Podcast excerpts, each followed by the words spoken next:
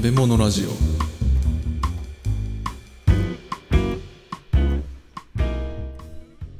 カチャ料理武藤武藤拓郎です武藤太郎です。このラジオは少し変わった経歴の料理人兄弟が食べ物の知られざる世界をちょっと変わった視点から学んでいくラジオ番組ですはいということで、んえー本編いきますかお、いけますか早速、はい。はい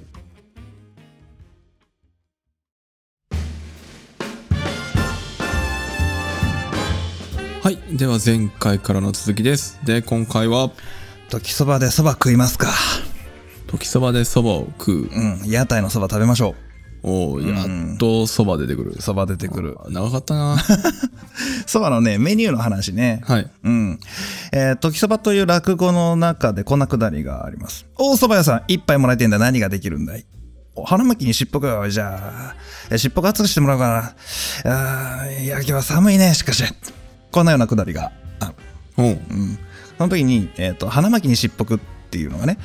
スッと流れていくわけですようん。この落語はね非常に難しい落語でしてほ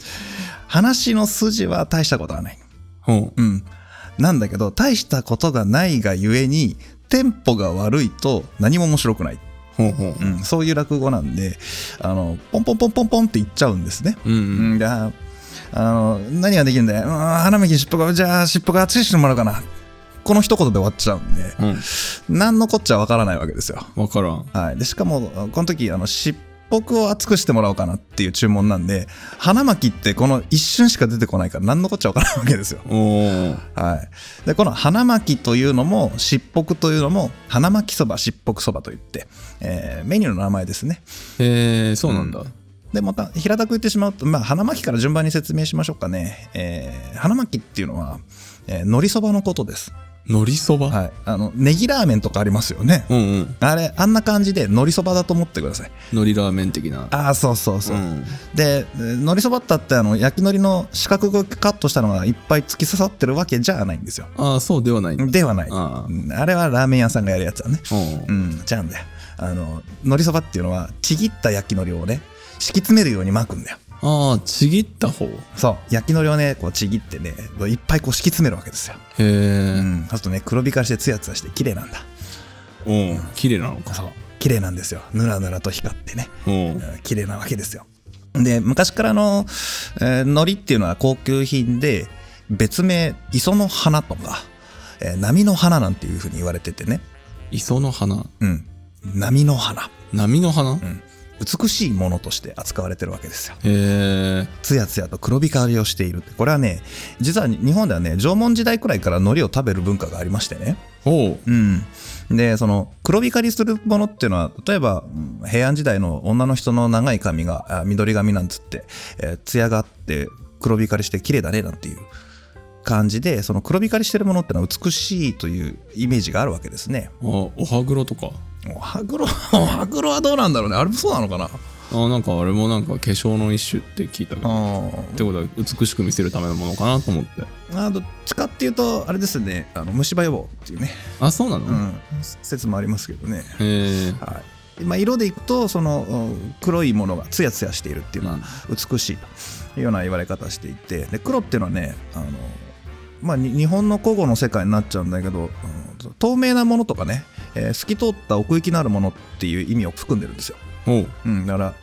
えー例えば池とか湖とかっていうのは色がね黒いって表現をされるんだよねへえ。いやあの当然黒いじゃないですか池とかあの藻が生えてない限りはねうんうんその黒いっていうのはあー光が届かないくらい奥まで透き通ってるっていうのを表してるわけですね、うん。ほうほまあ、そんなような意味もあってその花巻きっていうのは磯の花を撒き散らしたという意味で花を撒く花巻きと、うへえ、そういう意味なんだ。うん東北の花巻市とは別に書けないわけです、そんなとこあんのうん、あるんです花巻きってあいうあ、花巻ね。ね地名がありますよねうんうんあるね。れは巻き取るの巻くという字を書きますが、うん。えー、そばの花巻き、まあ、時代後になるとねあの字使っちゃったりするんだけど正しくは巻く種を巻くの巻くという字をねああ、そっちなんだね。使ったりしますかね、うんうんうんはい、その花巻きそばですへえ。これがねあの実はすごく繊細なそばでしてほう。もともとそばっていうのはなんて言うんだろうな、え鰹節の香りが効いていてでそば自体の味も結構淡白じゃないですかうんうん。でも新そばなんつってあのそばの香りがいいよねってこの青い香りが美味しいよねっていう楽しみ方をするわけですよねうんうん。淡い香りと淡い味とそこに磯の香りを乗せて香りを楽しむそばなんですよほうほう、香りを楽しむそば。そうだから本来は例えば屋台じゃなくてお店なんかだとね、うん。えー食べるタイミングを見計らってえーそば、ができたらその食べる少し前に海苔をこう散らすわけですよね、うん巻いてそしたら蓋をするんですよはい。でお客様がその蓋を取るタイミングでちょうどこううしんなりとしてえーいい具合にそばに絡むような具合にこうしならせるわけですねうんうん。で蓋がしてあるとこう意味があってこれお椀と一緒なんですねお椀と一緒うん、日本の懐石料理の中でお椀っていうのはわざわざ蓋をする2つの意味がある1つは温度を保持するためもう1つは開けた瞬間に香りが立つっていう効果を狙ってますよねうんうん。あれ演出じゃないですかそうだね。花巻そばも本来はそうなんですへえ、海苔の香りがふわーっと立ち上がるこの瞬間が楽しみで食べるっていうねはすごく粋なあーそばの食べ方、あああそんな感じなんだね、はい、でこれが明治になると廃れていく廃れてくのはい、なんでかっていうとねどんどん味濃くなっていく油文化が入ってくるからですねおおで徐々に徐々に減っていくんで、えー今ではあまりこう花巻っていうのを見ることがないんですけれども、うんうん実はとってもあの粋なはあ文化ですねでこれの名残が今の蕎麦屋さんにちょっとだけ残ってます、残ってるんだ、うん、花巻がちょっとだけ残っているのがあのざるそばにちょろっとこう海苔が乗っかってるんでねおお乗っかってるね、はい、あとお店によっては盛りそばとかかけそばであっても薬味として横に、えーちぎった海苔が添えてあるとか、うんそういう跡がありますよねでそれはこのお花巻きそばの名残と、ああそうなんだ、へうんいうことだそうですえ昨日もこれ海苔乗せた方がいいのかなって言いながらの乗せてたけど、んそばに俺乗せてっていういや乗せよう乗せようって言ったじゃない言ってたこれ知ってるから言って るんですよ妙に押してくるなと思って今日、やっぱ相性いいっすもんああそばと海苔っちゅうのはまあね、うんうんうまいなと思うしねまあねそば、つゆがね、あの鰹節だからねうんそこに海苔が入るっていうのは美味しいよねやっぱねそう、そうなんですよグルタミン酸とイノシン酸の結合ですからちょうどそうだね昆布と同系のお味ですからね、うんうんそこへ持ってきて、えー焼き海苔っていうのは、えー昆布とは違った香りを持ってますんでねそうねはいもうねそもそもなんですけど海苔ってスーパー高級品なんで、スーパー高級品うんもう超絶高級なんですよもともとああそうなんだででそういう背景があるからずーっと長い間もうお中元お歳暮といえば海苔を贈り物に使うっていうのが日本の文化に残ってますよねあああるね板海苔うんうんそれはねあの始まりはもう飛鳥時代ぐらいからそう飛鳥時代はいいつ かわかんないぐらい昔だよねねだってじょ縄文時代から食べてんだからさえそうね縄文時代から食べてんだね食べてるもともとねあれらしいですよ海苔という言葉の語源がぬらぬらしたものがなまったものらしいですえぬぬらぬらしたものうんぬらぬらというななんていうのこういう表現がうんぬるぬるではなくてぬらぬぬららぬらうねんこれがなまって海苔になってったそうですよぬらから海苔にはならんなならんけどな俺ならんけど そう書いてあった あそうなんだ知らんけどはいはい飛鳥時代の記述で一番古いのはね、えー霞ヶ浦の浜辺一面に、えー海苔が干してある風景を大和武の命が見たと。大和武尊の御 事はい。草薙の剣やぞ。おおずいぶん昔だねうん。大和のオロチとかああいう世界ですわ。そうだねまあ、大和のオロチは出てこないけど、うんうん大和武があーそういう風景を見たと。へえあとね、701年、大宝律令ね。大砲律令うん。律令制の一番最初のやつやんな。わすごい久しぶりにこの字見たうん。だいぶ懐かしいよね。久しぶりに聞いたでしょうんでこの時代に租用庁という、まあ、いわゆる税金が定められてるわけですよね。あ素養長ねあのはいはい労働を提供するか物を提供するか金を提供するかの税の形がありましたよと、うんうんうんその中で物を提供するのが庁ですよ、ほーうんでこの中に、えー昆布なんかも入ってるんですけど、えー海産物として定められてる庁が約30種類ほどあるんですね、ほう30種類うんでその中に海苔はちゃんと入ってるんです、あそうなんだうん、紫の菜っぱの菜って書いてこれは海苔のことを指してるんですけどほうこれは特に高級へへえ紫のナッパうんのな、はうん、これがねすごく高級で他の海藻類、えーそうだなあの寒天の元になってる天草とかね、い、うんえーわかめとかと比べると価格にして2倍以上へえ高っなんならねあの海藻類中第一等の価値って言われてますんでねそうなのはい、これはね平安時代の「縁起式」という書物の中967年ですね、えーこの中に「宮中献上品」っていう一覧があるんですよお九州宮中献上品あ宮中献上品そう、はいはい、まあ、朝廷にこういったものを献上しますよとうんういうんのがありますねでその中に、えー海藻類っていうのがいくつかこうあるんですけどその中でも第一等の価値はコブ超えちゃってねあああ昆布超えてるのかそうなんですよへえそのぐらい高級品だっていう認識がずーっと続いてるおーおーこれがもう江戸時代に入っても変わらない変わらないんだ、うん、そのぐらい高級品なんです、うんうんうん味が良くて香りが良くてなかなか手に入らないうんこれなんで手に入らないかっていうと全部天然だからなんですようんおうおうだから岩とかあの流木とかにこう海藻を通しての、まあ、苔みたいな感じで海苔が付着するじゃないですかはいはいはいこれを取ってきて何の加工もしないでそのまんま干すんですようん今でも売ってますね岩のりとかって言ってねあああ売ってるね、れああっちなのうんあのタイプ、へえあそうなんだ、はい板のり存在してないんでまだあ存在してないしてないで養殖もしてない、いやーまあまあ養殖はうねん、ほらもうただ干すだけうん、スカスカなんですよほうであれを食材として、えー汁物に入れたり煮物にしたりとかしてうんうん何かね炙って何かに乗せたりとかして使っていたというのが、えー平安時代、えー鎌倉時代室町時代を超えて江戸時代の初期までずっとそれ、へえ長っうん、だからねよたかそばに花巻があること自体がすげえことなんですよおうでこれがそばなんかに乗せられるようになったしかも屋台でねうん提供できるようになったというのはやっぱり養殖の、えー出現と板のりの出現うんうんうんこれに尽きるわけですねうんへえそうなんだ、はいまあ確かによよたかそばはねうんあのそばの中でもかなり下のねグレードっていう扱いだもんねそうだからこんな高級品をね、うん16ものそばに乗せちゃうわけだからうんやべえわけですよそうねなんか100均で宝石買うぐらいだね ああそんな感じかな、そうだねあのねうんおいみ たいなあザイヤ売ってんじゃねえかってあこれ人工みたいな、うんあれ人人工でもねもうなかなかないか、うんまあ、まあ1000円くらい出したらなんとかなるのかな、まあまあいつもとまあな、いろんなものがあるからちっね。ちゃいね工業用のやつとか安くできる、あ工業のね、んやつとかは、まあそんな感じなんだろう。ううん、んまあそんな感じになってくんでしょうかね、まあね。こうだから養殖の始まりっていうのはね、えー享保年間だからねうんまた出ましたよあの8代将軍吉宗の時代おう1718年から本格的に養殖が始まったというふうに、えーなってますね718年1718年。あ、でも、え、どうか。江戸ですよおう。江戸時代の中頃ですね、うんうん。えっと江戸幕府開府が1603年なんで、うんうん江戸が始まって100年ちょっと経ってからはいはいはいはい。その頃にやっと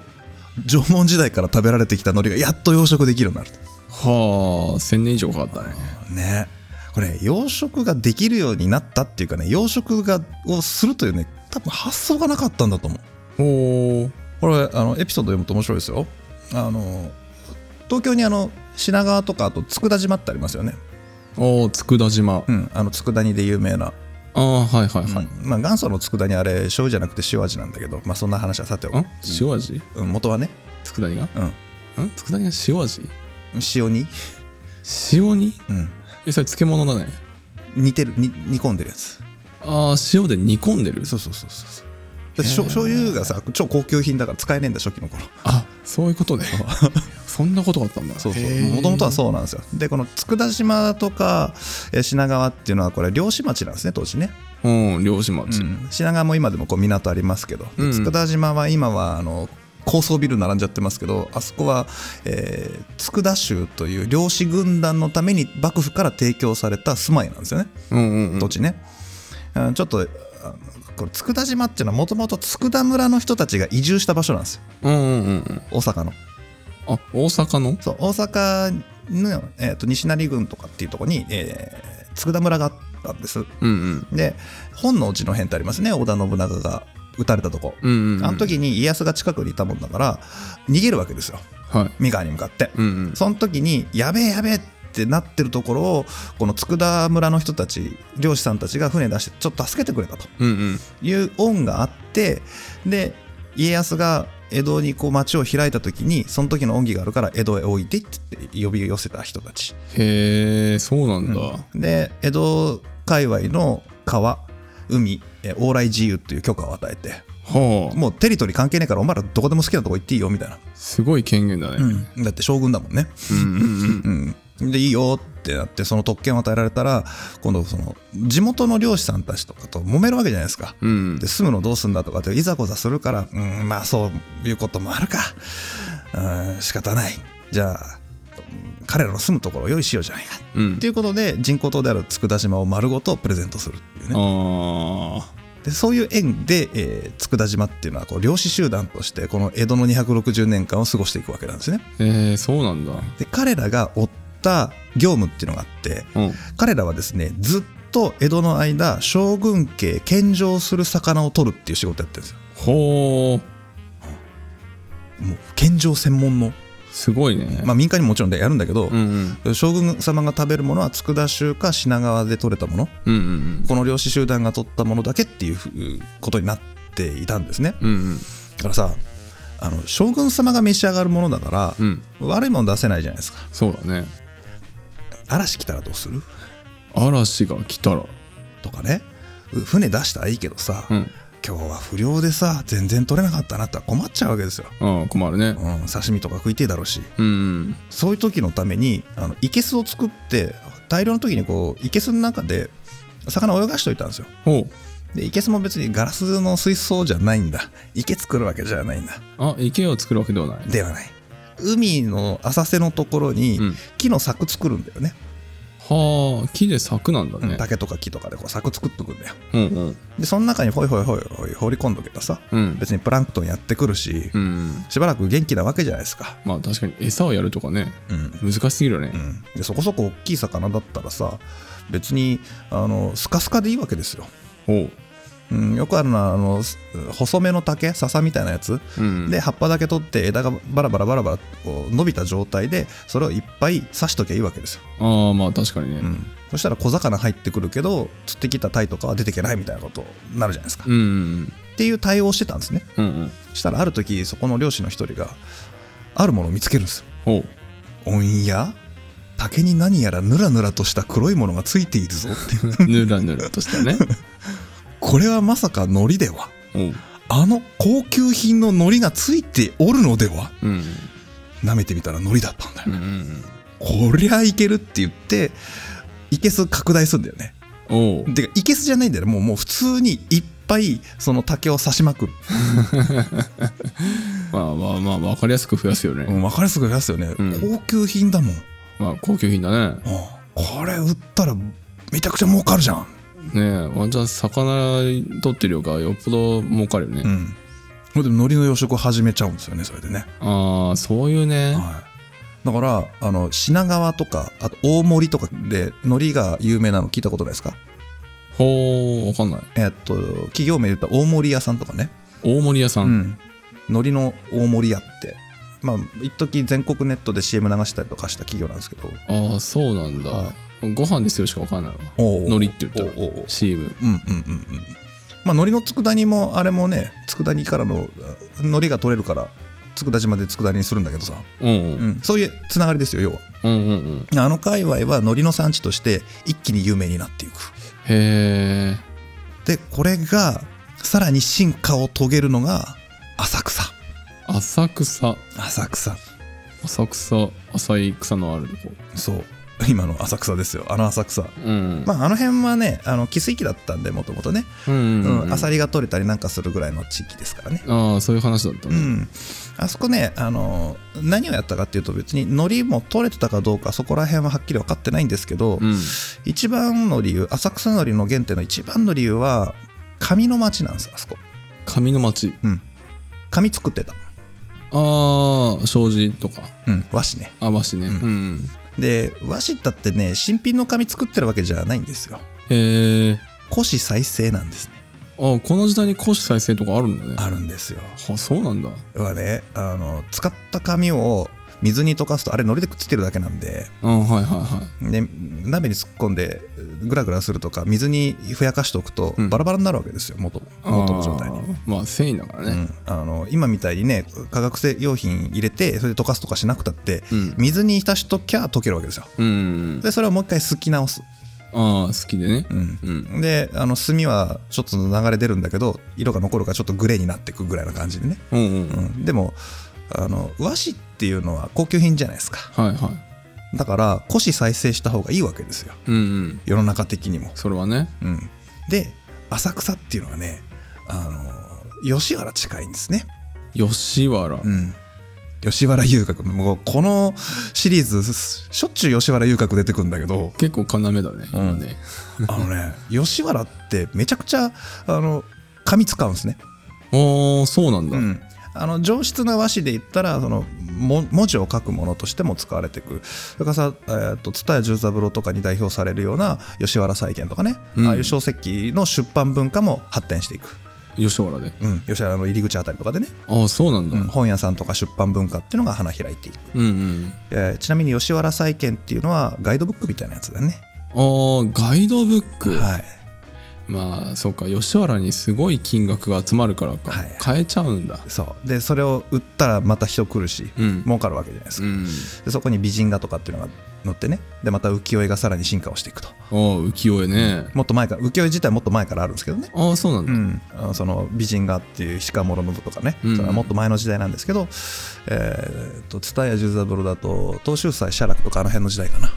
ほう、写楽ね。うん、文化文政くらいだったと思いますちょっと時代ぼやっとしてるんだけどまあまあそういう出版文化もあるし、えー教養として和歌を読むとかね、うん。そういったものもあるしあとは普通に生活用の紙ね、生活用の紙。うん、まあ今でいうとこの花紙とかさ、ほう。えートイレットペーパーとかさ、うんそういうちり紙ですよいわゆる。うん。うんまあ、そさすがに下の方の紙をどうやってこれ古紙再生したのかは知らないですけどほう。してないかもしれないですけどそこはねそれはしてないんじゃない、でも花紙とかあの花かんだくらいだったりとか、うんえーっと懐紙返しですね、うんなんかちょっと物拭いたりだったりとか紙ってそういう風に使われてもいたんで当時はいはいはいでそういうのはねあの洗っちゃえばいいんで別に、洗っちゃううん、どうせ溶かす時に洗えちゃうじゃないですかまあねで綺麗になるじゃないですかうんそれでもう一回あのすけばいいんですよほうこれすき返しって言うんですけど、うんそれで綺麗な紙に戻してもう一度今度はどうせ紙の代償筆致は吉原なんで、うんもう一回売るんですよああまあまあまあそうか消費とリサイクル値が近ければね そうそう楽だよねでもちろんあの町中にもやるんですけどただねあの町の人たちからちょっと敬遠されたっぽいですね ほう吉原のあの使い終わった花紙とか、うんちょっと嫌だよねみたいな、はうんそういう感覚はあったみたいですあねそこはあったんだ新しいですえね、ー、はい鼻を噛む時に使う紙はね浅草の紙はいいよねっていう、えー評判が立つぐらいその技術が高かったらしいんですよ、うんうんあそうだ浅草にもやっぱ漁師がいて、うんでその人も海苔のことはね漁師だから詳しいじゃないですか、うんうんこれこの和紙の高い技術使ったらななんかできそうだなっていうことに気づく人がいるんですよ、へえ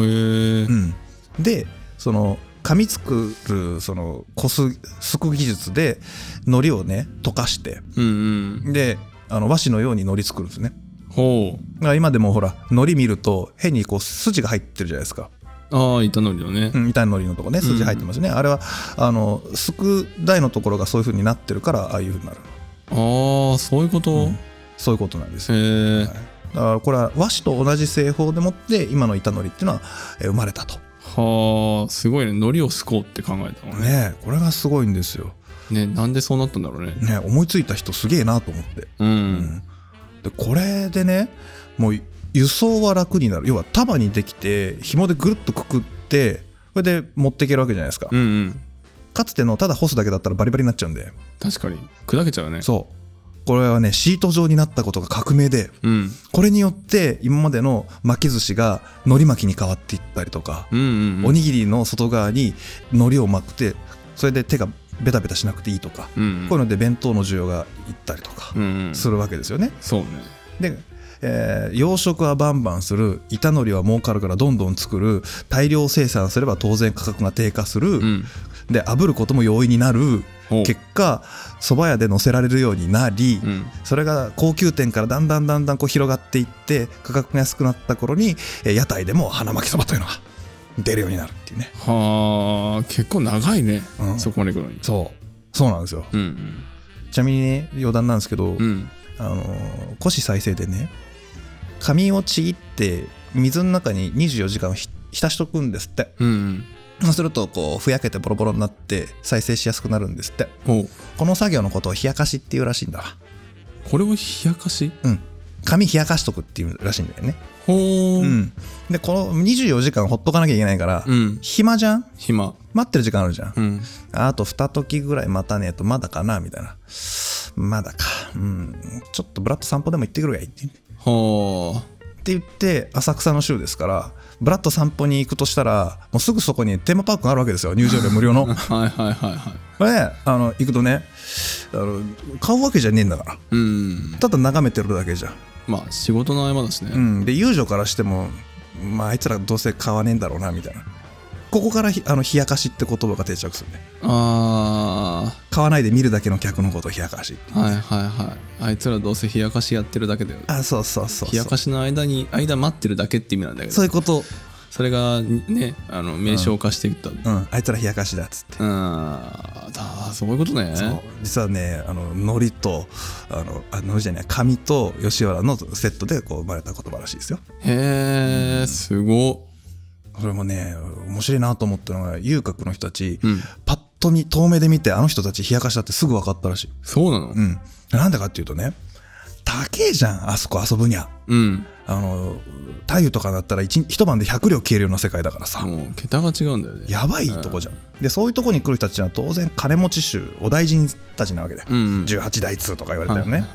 あの人たちね、あのーふ小川をね船で来るんだわ、船で来るうん、周り田んぼとかだしうーんもうななんていうのかな浮島みたいに田んぼの真ん中に台地みたいのポコって作って、うんでそこが吉原ですみたいになってはで大門があって入り口の門があってそこからしか入れませんよみたいな。ああそうなんだ、うん、まあ正式なもんねそんなふうになってるんでそのお金持ちの人たちは船でやってくんだよねうーん。だからね足元が綺麗なのよあはは確かに。汚れてい。ない泥が跳ねてないうん。だけど冷やかしの州っちゅうのはさ、うん。元が職人だし、銭はねえし、船なんか乗るわけはないんだよ。そうだね。泥が跳ねとるのよ。 そうね。うん、だからもう遠目で見て、あー足元が汚れてるっつったらあいつら冷やかしだなっつって。ああ、まあ、身なりも違うだろうしね。足元を見るっちゅうことですよ。うん。まあ、作業服みたいなもんだしね、普段着てるのは。まあ、あの、これは吉原と関係ないですけど、当時の足元を見るっていう慣用句もそういうとこから来てるらしいですね。ああ、そういうことあ足元を見る。そうそうそうそう。はだって偉い州、金持ってる州は馬なり籠なり船なりですかあ。ら、なあ、確かに。うん履物もいいもん履いてるし、はいすれてねえし。はいははいまい。あ、某東京のあの、ね、ショッピングモールっていうのか、うん。うん。超高級ショッピングモールでさ、はいはいはい。あ仕事をした時にね大雪だったらねうん東京なのにで誰もね一般の方々は来ないのにんさっそうと現れる人たちは皆さん靴がピカピカでねちっとも汚れてないでしょちっとも汚れてなくていね兄ちゃんから聞いた話だとあああいうところには地下にねうんいや駐車場があってそこから直結なんだとうんああまあ確かにねっていううんだってあんなねあの東京ね交通麻痺してる中さ高級なスーツに、うんとか高級な着物にさ1ミリもシミのない服と履物で来るからさ、こっちは足濡れちゃって さびしゃびしゃでさ段ボールの上をさ隠してさ、はいはい段ボールの上に乗ってさ、はい足元足元を隠して 販売してたのにさ、はいよしザ庶民っすねあー この格差すげえなと思って、まあまさにですようん足元を見りゃその人が銭持ってるかどうかが分かるっていうねあんだけピカピカだとね足元に目が行くよでしょビビるもん本当にだからあの吉原でねうん真っ白な旅を履いて綺麗な履物履いてる人は銭持ってる人なんですよああそういうことね足元を見りゃ分かるというわかるねうんいや多分そういう人たちはね、うんその時代そば食ってたのかな。でもまあ、江戸の後期ぐらいになるとね、んそばもともとは庶民の食べ物ではあるんだけど、後半くらいになると大名とかね、あの将軍くらいになの人たちもそば食べ始めるんで、うー。うんん、またあのそばの格が一回下がるんだけど上がっていくっていうねはいはいはい。そういう感じの時代でしょうねうーん。 1800年代中頃になると多分そのぐらいになってると思いますねうんうんうんうん。でおそらくですけど僕の予想ではこの時そばの舞台となってるのは1830年から50年くらいの頃じゃねえかなと思ってるんで、あー1800年後。そうそんな感じだなと思ってますよ、割と新しいね、やっぱね。うん、こ最後の終わりの方だと思いますよ、うんうんうん。 1853年だったっけペリ君の確か2年だか3年とかその辺ですよねう、うんうん。なんでもうもう幕末が聞こえてきそうな頃、うんうんだと思いますね、そうか。はい、じゃあもう一丁いきましょうかもう一個の、うん腹巻き長かったんでしっぽくいきますかしっぽくね。はい。えー答え言っちゃいますね長崎のしっぽく料理に由来してますん長崎のしっぽく料理。はい以上終わりいやいや、解説にならんの よ。ああそうねしっぽく料理。しっぽく料理って聞いたことありますしっぽく料理。うんしっぽく料理。なんかふわっとだな。うんどっかで言ったどっかで言ったかな言ったかもしんないなちょっと忘れちゃったな、うんまあ長崎の出島で影響を受けてできた料理なんですけどほう。しっぽくってのは漢字で書くと卓上の卓、うんうん。うん、テーブルの卓の字でねにあの福さの福の字ね、ふくさ。うん、福さってのはあのほら布のことだよねよくあの法事なんか行く時にえ香典包んでるあの布あるじゃないああ、はいはあれも福さっていうよねい。そうだうね。んだからテーブルに敷く、えー布って意味だよしっぽくっていうのは、テーブルにひ敷く布。うん、テーブルクロスねほうほうほうんテーブルクロス料理って言ってんの、う。もはや料理ではない。あそういうスタイルの料理だよ要はねあ、そういう意味うね。ん、江戸時代っていうのはもう平安からずっとそうですけど日本はずっとお膳で食べてるわけですね、ああ、お膳だうね。ん、命名膳はい。けどしっぽく料理っていうのはテーブルで食べるほう、テーブルね。これは何でかっていうとね大陸の影響大陸の文化に大いに影響を受けているから、うんうん。あ中国風でもありであの江戸時代っていうのはあれだね、えー鎖国をしてるもんだからねうんうん。出島でしかあ海外とのやり取りができないわけだ、ああ、そうだね。うん、でえー当時日本がやり取りした海外といえば、えー中華清だね当時はねうんうん。と、えーオランダですよオランダ。でそのう中国とオランダの影響を受けて、えーその舶来でやってきた料理を和風にアレンジしたものがしっぽく料理、ああ、そういうことか。うん別名わからん料理ってねわからん料理がわからんな感じが。何が何だかわからん料理じゃないんだよこれああ、違う。うんあの和食の和に中華のかにオランダの蘭でわからんだよおお、狙ってつけてないよね、これね。使っ絶対狙ってると思うよわからん料理う。んでもなんだかわからんっていうのとその和とかと蘭のうん。国国名を多分かけてると思うよねこんなややこしい裏の名前というか、うん別名つけよって。シャレが効いてていいじゃねえかもう、シャレっていうか、もう、当て文字みたいなう。んそうそうまあまあ言葉遊びの部分も入ってるでしょうねううん、ん。なんでこれでしっぽくってるのか知らんのだけどなんか一説によると中国語発音というよりはなんか広東地方の方言ほう、関東地方。広東とかトンキンえーっと今だとベトナム北部にあたるのかなおお、あ、そっちのね、うん関東じゃなくて関東。広東うんうとんか。トンキンとかねトンキン。うん、っていう地域があるんですよへー当時の清だとでそこ勢力圏で言ったらあの当時は中華だけど今で言うとベトナムねでそういうところの方言であのテーブルに大皿がずらーっと並んでるようなそういったあー料理スタイルですねへえ。でこれしっぽく料理解説するとちょっと長いんでざくっといくと、うん。まあオランダって言ってっけどオランダからの影響ってそんなに大きくなくてああ、そうなんうだ。ん、まあ油を使ったとかなんとかって書いてあったりするんだけどあの多分油料理はね中国の影響の方が強いんで、まあ、確かに。中国、結構使うもんね。んまあ、ほとんどねしっぽく料理はほとんど中華ですよ影響が一番大きいの。へえ。うん、っていうのもね、えーっと1600年代の中ぐらい、えー1650年前後かなちょっと前ぐらいかな、うんあの中国からあのたくさんの中国人がやってくるんですよほ出島にね。う。うんう。うんん、でそこで長いこと住んでるとまあ華僑ですよよいわゆる華僑ね、うんで長崎に住んでるとそこでずっと住んでいる人たちも当然出てきますよね召喚とかなんうで、んうんそれで、え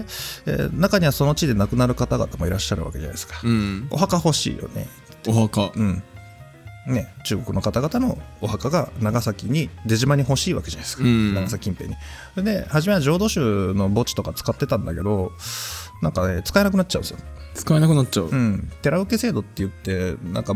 この時に檀家制が定められるタイミングだったのねたまたまねああ檀家制はで檀家制っていうのはその宗派宗門のこれ寺受けっつってこの人はうちのうん檀家さんですよっていうまあ今でいう戸籍みたいな管理をし始めるのいはいうんだから今でもほらお寺さんに聞くと先祖代々のことが大体わかるうんうんそれは寺受け制度で、えー宗門人別帳っていうのがあってでそれを見ればあの歴代の戸籍みたいなの全部書いてあるからうんっていうのがこの1600年代の初めの頃かなにできるんですね。ああそのくらいなんだねできたのうんと結構初めの方で。うんそれからその中国籍の方々困るじゃないですかはい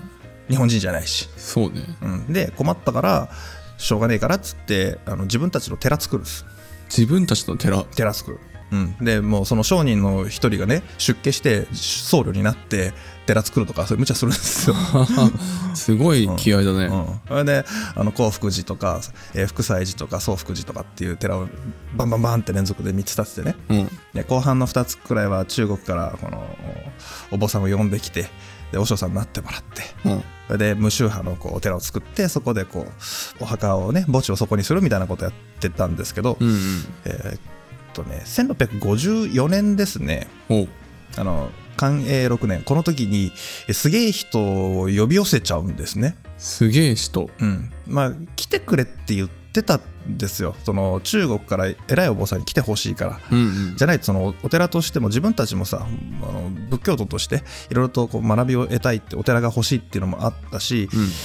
後継ぎもいなくて困るし、うんのでこうちゃんとした人に来てもらいたい、うんうんそそんな時にねあの中国の中でちょっとごたごたがあってもうやってられるかこの国ってもうこの国ではまともに修行もできん教えを広めることもできんうーんっていうようなことがあって、うんでその人がまあ日本かまあ呼ばれとるし中国の仲間がいて呼ばれとるし行くかって言って来たその偉いお坊さんの名前を隠元禅師とおうまあ隠元隆起っていうのが名前なんですけどね隠元というお坊さんが来るわけですよ陰剣龍士臨済宗大幕派後の大幕宗ですね、ははい、この人を呼び寄せるわけですねあはいはい臨済宗大爆宗はい、で大幕宗といえば、えー京都の満腹寺で料理で言えば不茶料理ですよね、うんうんですからねこのしっぽく料理と不茶料理ってめちゃくちゃ似てるんですよ似てるんだそう大皿で命名で取り分けをするところえー献立、を見てもかなり似ているはあ違うのは臨済宗大幕派ですから元がね、うん大幕宗ってのは禅宗なんでうん当然生臭ダメじゃないですかああ生臭ダメだね禅宗は、はい、だから中国風の精進料理イコールプチャ料理なんですねうんうんで精進でないものがしっぽく料理になってくるうんはああそういうことそうだから肉魚を使ってるけどスタイルはプチャ料理とかなり酷似しているうんうんっていうのがえーしっぽく料理と思ったら大体近いです、うんへイえ、コールではないけどニアリーイコールみたいな感じね、はいはいは、はいいっていう感じなんですねうんだから今回そのしっぽくそそば しっぽくそばを調べるにあたって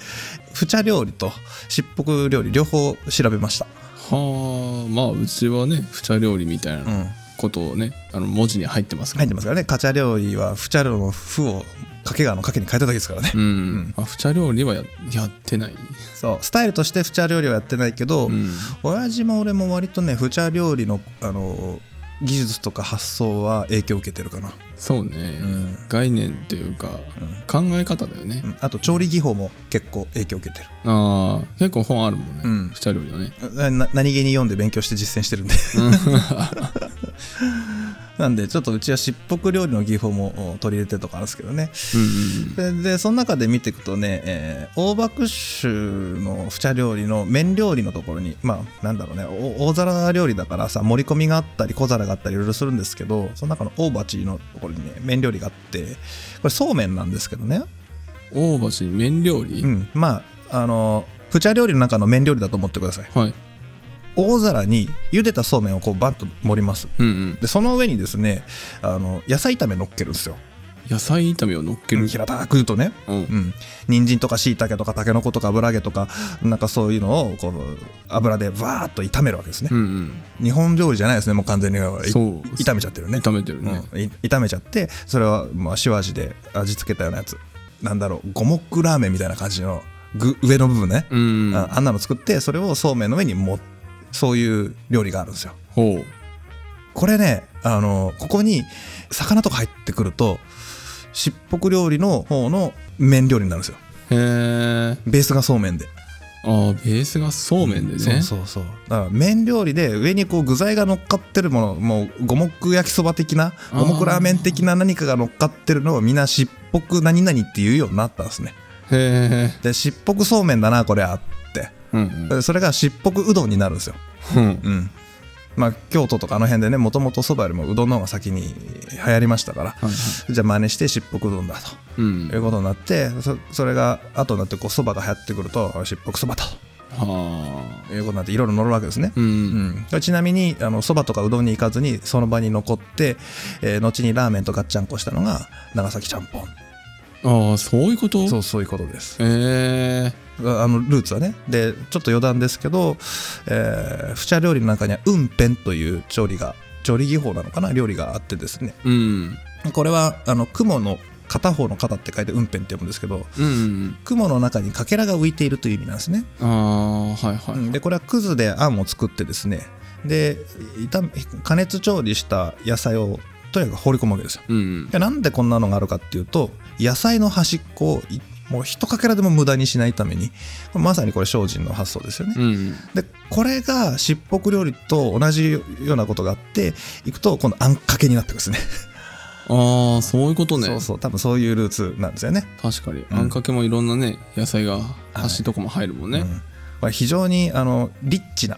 そばの種類になってくるわけですよ麺料理としてはもう具だくさんですから確かに。五目そば的なねうんうん。リッチじゃないですか、うんだから、えー後の森貞万光なんかに書いてあるのだともうこれ精進じゃないですかしっぽくですから、うん卵焼きが乗ってたりとか、えーかまぼこだとかしいたけだとかくわいだとかいろんなものが乗ってるわけですよ、うんきくらげだとかうん贅沢じゃないですかなんですけどあのこれ落語の世界いきなり戻りますよ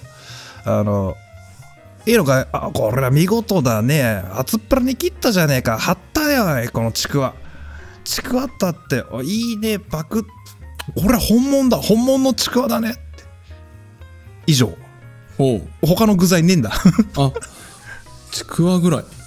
ちくわが乗ってるそばになっちゃったんだ屋台だとおー。でこれあの森貞南子に書いてあるように、えー、と普通の打ち店普通の蕎麦屋さんはちゃんと具沢山の蕎麦やってんだけどああ、そうなんだ。でもできないじまあ、担いでいくからゃん、うね。ん、野菜炒め作れねえじゃんうん。だからもうちくわを切ってポンって乗せるっていうね、はうんそういう状態なわけですよあ。そんな感じなんだ。だから1軒目の当たり屋さんはねうん。ちくわをちゃんと本物入れてるわけですよ、うんうん。いいのかいこれで合うのかいってこれであの赤字出ないかいみたいなこと心配されたりするんだああまあなんて見事だかあー今日はいいいいいい店に当たっちまったなってありがてえありがてえってまた来るからなっていうような話になるで、うんで2軒目のハズレ屋さんの方ねあのさっきから探してんだけどんなあれが見当たんねえなちくわちくわあるあるどこにお壁にあの丼に張り付いてるってまた薄く切ったね月が透けて見えらまあでもこれはもう間違いなく本物だぜ本物だぜパクったみたいなうん本物の札うん ちくわぶだなあ、ちくわぶ。もうね、このうん時そばのくだりの中では、あの、厚っぺらに切ったちくわを褒めてるときに、そう、ちくわほら、ちくわぶだわっていう、まがいもんを出してる店がある。ほう。あんなものはいけねえよって、ちくわぶな、あんな不なんてものは病人の食うもんなんだよっほていうのをけなしてんだよね。う。うん。で、二人目の男が同じようなことセリフを、まあ、コピーで言うわけじゃないですか。うんあんなもんだね、病人の食うもんだよって。で、本物の札ってことになるから。いいんだ、いいんだ。うん俺病、病人なんだ。夕べ寒かったからな。ちょっと風邪ひいちまったからな。消化が助かっていいやなっていう。 ほう。で、これ、ちくわぶ札っつってんだけど、うん筆すらねえからな。筆すらないの。うん。あの、お麩っていうのはさ、うん小麦粉をこう、うん水でこねてダマにするじゃないうんでそれをこうす水で洗い流すんだよね、うんうんそうするとあのグルテンだけが残って周りのでんぷんが全部落ちるはいはいで残ったグルテンの塊を普段だよねうんなんでさちくわぶっていうのはね小麦粉をこねてで竹か何かでこう巻きつけて焼いただけなんだよね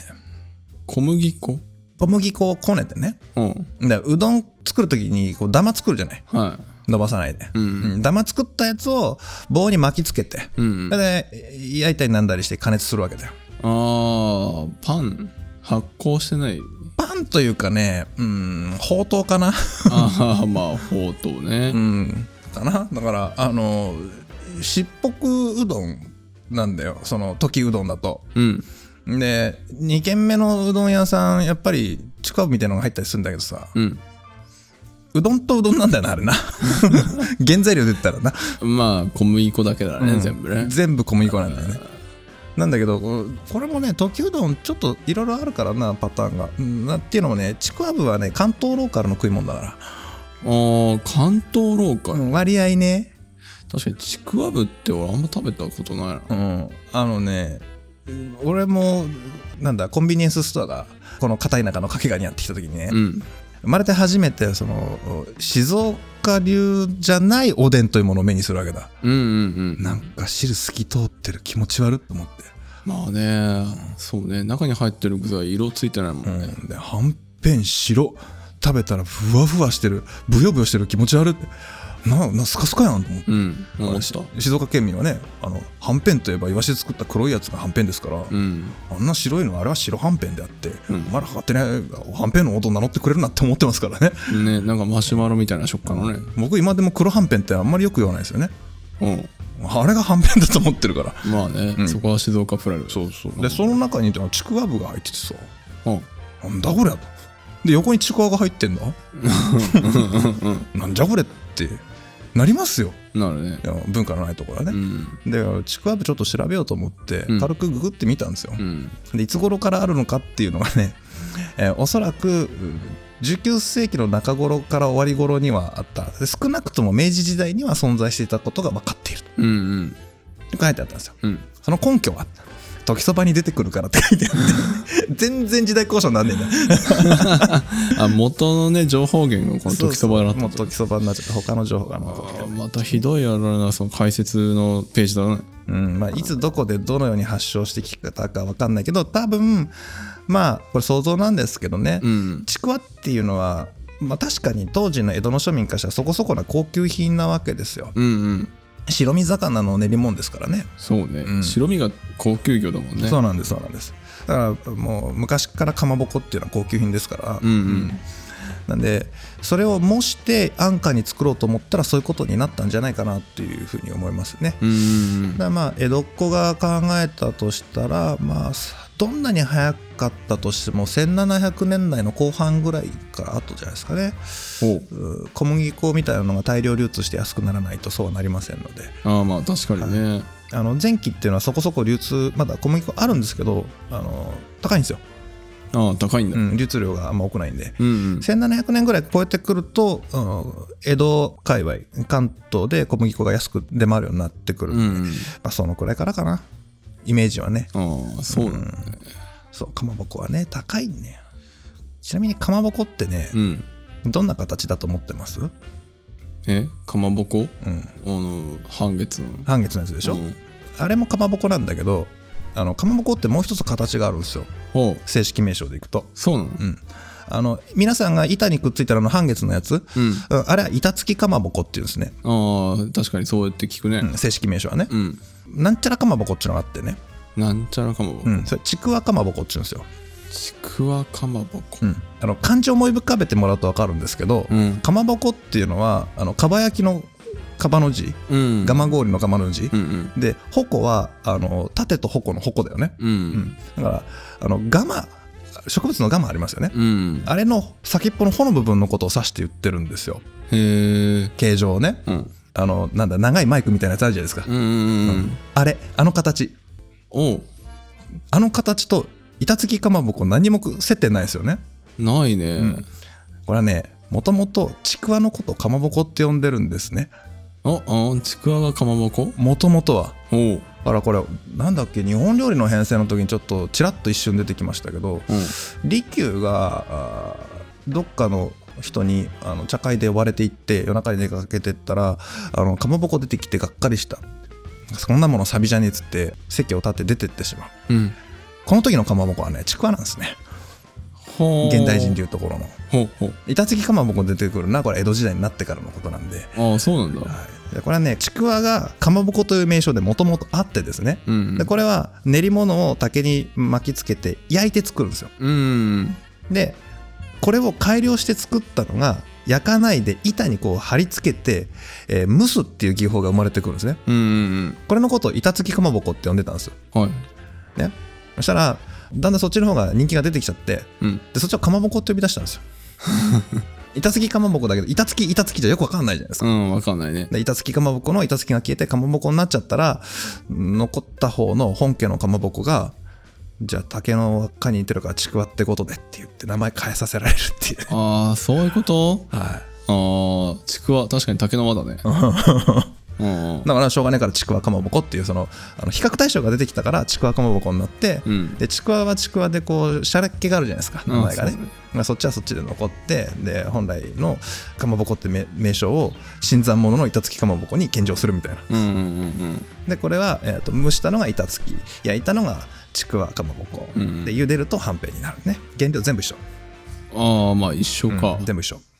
そうね確かに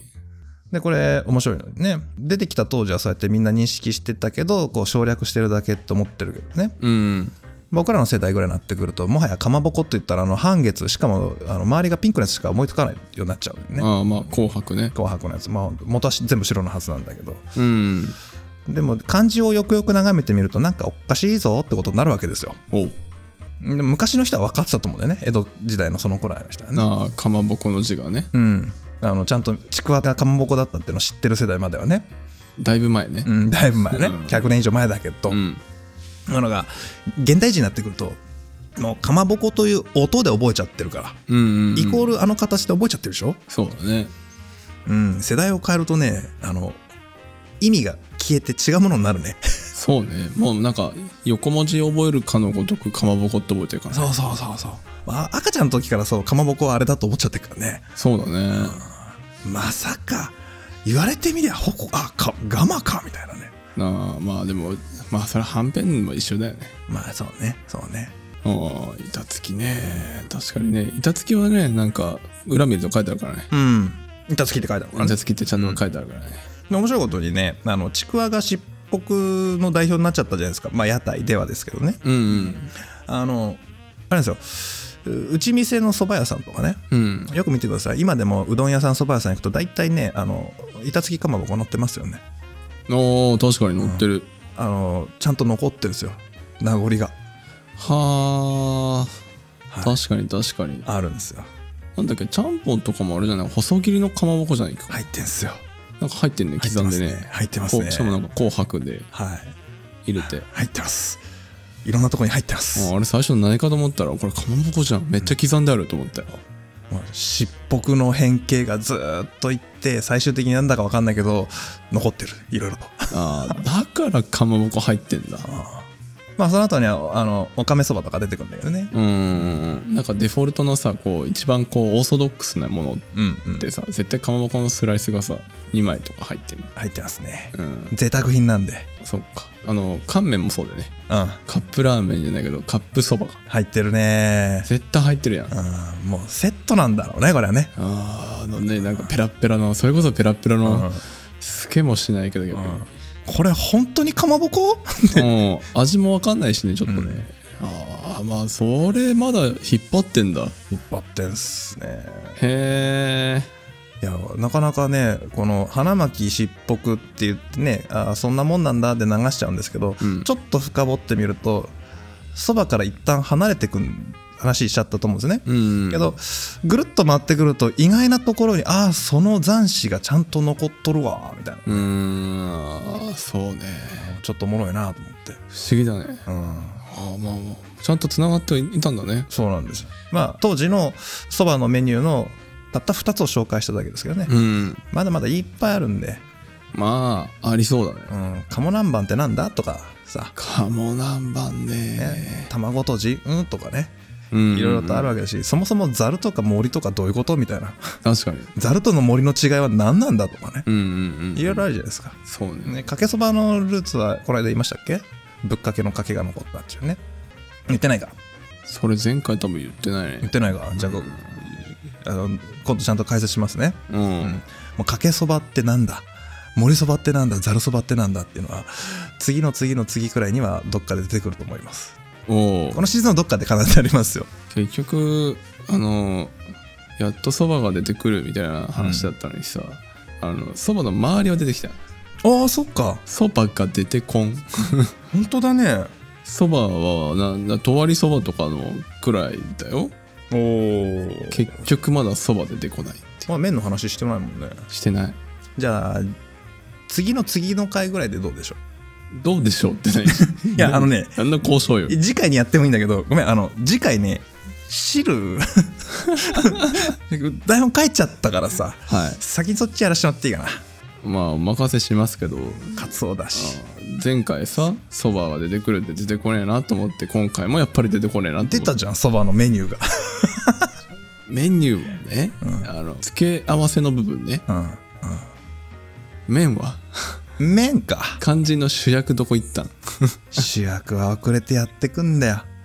ドーンといやいや、これ、時そばなんあ あなかなかたどり着かないね。そうか、あじゃあまあ、食べてないからね、あの、落語の中はね。そうね食べ始めてないもんね。あの褒める順番でいくとああでもほ褒めてねえなまだこの時まあ落語の話言ったら登場順で言ったからですねそうね、まだあの、出だしでた注文するとこだもんね。そう注文するとこと、あと最後のオチの部分だけだもんね。うんあの中間のあの、そばの食べるくだりをまだしてない。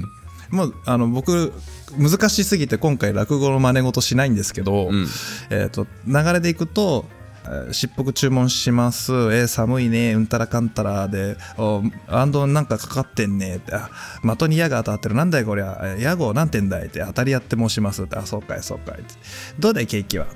いう話をして「もう不景気で困ってます」って「あそうかい」ってでさっき言ったあ前回かな「いいやとは悪い悪いやとはいい」って言うからね飽きずにやんなきゃいけねえよっていう下手なシャレを言う。うん。うん、で「へいお待ちどうさま」ってい「ありがてえね」って、えーこ何がありがてえってこうバカっぱなししてる間にスッと「お待ちどうさま」って出てくるってこの速さがありがてえじゃねえかこっちとらいどっぽで気が短いんだよありがてえありがてえじゃあいただくぜいっ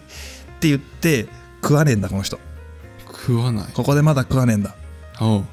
ありがてえありがてえじゃあいただくぜなんかお面とかいちいち関心だね何が関心だって割り箸使ってるじゃねえかこれは新しいものでいいようんよどうかするてっとよそへ行くと誰が使ったかわかんねえようなわあの丸箸だの菜箸だの中には割ってあるような割り箸を使ってる店があるおう洗ってあるかもしれないけれどもだ気持ちがいいもんじゃねえじゃねえかそこへ行くってえとおめんところは新しいもので気持ちがいいねってありがてえありがてえいただくよパッチン器がいいじゃねえかってお前早く食えよみたいな今ね、非常に、早くそば来いよっていうね、同じような気分なんだろうねなってるよあなってるよ。俺もいつも早く食えよと思うんだけど器がいいねって何がってね物は器で食わすって言うじゃねえか器がいいとな中身は少々いや中身はもううまいんだけれうまいんだろうけれどもなんだかんだやっぱ器がいいとうまく感じるってもんじゃねえかええ感心感心じゃあいただくぜって言って顔を近づけますわなうん。でいいねこれはいい匂いがするねまだそば行かねえからね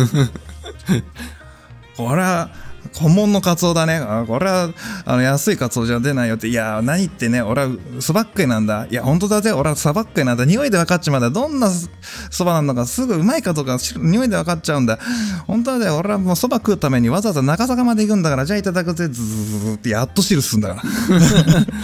まだ麺食べてない。食べてない。あれで、うーん、 だしはカツオだ。本物だね。で、そこでまた一つ、こう、だしを褒めてから、でありがてえありがてえじゃあいただくぜって麺を手繰り始めるんで投げんだ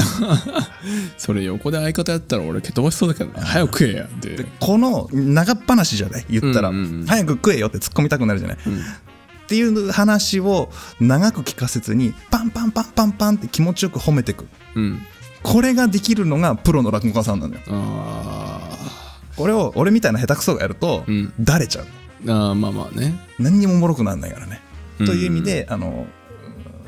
時そばっていうのはね、うんまあ、時うどんもそうですけど、うん非常に難しいですねそうね素人が手出していい落語じゃないと思いますああまああの終わった後にねこのシリーズ最後にあのちゃんと時そばを聞こうかなああ本物を本物ね、うんまあ、YouTube なりなんなりあの近くに寄せがあるところに住んでらっしゃったらねあの寄せに行っていただくとねうん極めてまれに時そばやってるかもしれませんけどああでも今の話を聞く限りはだいぶハードル高いんだね時そばは難しいと思いますよ、うんあのネタやるだけだったらあのそんなに話覚えるだけだったらねそんな難しい話じゃないしすごく有名なんだけど、うんあの僕のただの一ファンとしての感想だとうんこれはねそれこそ時うどんの中でも言われてますけど「行きとま」やねうーん まあ芸事のね、うん一番基本そうこれが絶妙にうまい人がやると何度聞いても笑えるはあ先にフライングで聞こうかなうん まあ聞きたかったら聞いてくださいちなみに寄せに行っても今の時期ちょっときついかもしれないですねおううー寒いうー何ができんだよって花巻にしっぽくしっぽく熱くしてくれやっていうねお寒い時期の話をしてるんで 確かにあの大体こういうのはねうん時そばっていうのは6月にやる話じゃないんだよ大体がね、うんうんうん夏場の話じゃないねこれはあの秋を越えて寒くなり始めた頃にこうやり始めるようなうん演目なんでね、まあ、今の時期ではないと思いますね、ああそういうことね、はいそうかそんな待てねえなうん、まあ YouTube はいつでも見れますからそうね、うん、またおすすめ聞こうはいはい結局落語の話しちゃっいやまあ落語メインみたいなもんだかてらまあね今回は落語から読み解くそばの世界ですかねそうねはいはいということで今回はこの辺で終わりたいと思いますありがとうございましたありがとうございました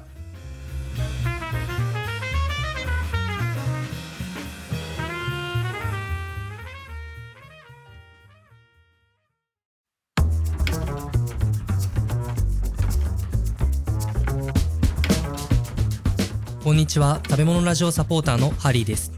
食べ物ラジオでは活動を応援してくださるサポーターを募集していますもっと食べラジの話を聞きたいというそこのあなた僕たちと一緒にサポーターになりませんか詳細は概要欄またはホームページをご覧くださいサポーターコミュニティでお待ちしてます OK です早いですかね早 いですね倍速癖が僕が聞いてるスピードはこんなもんかもしれないですね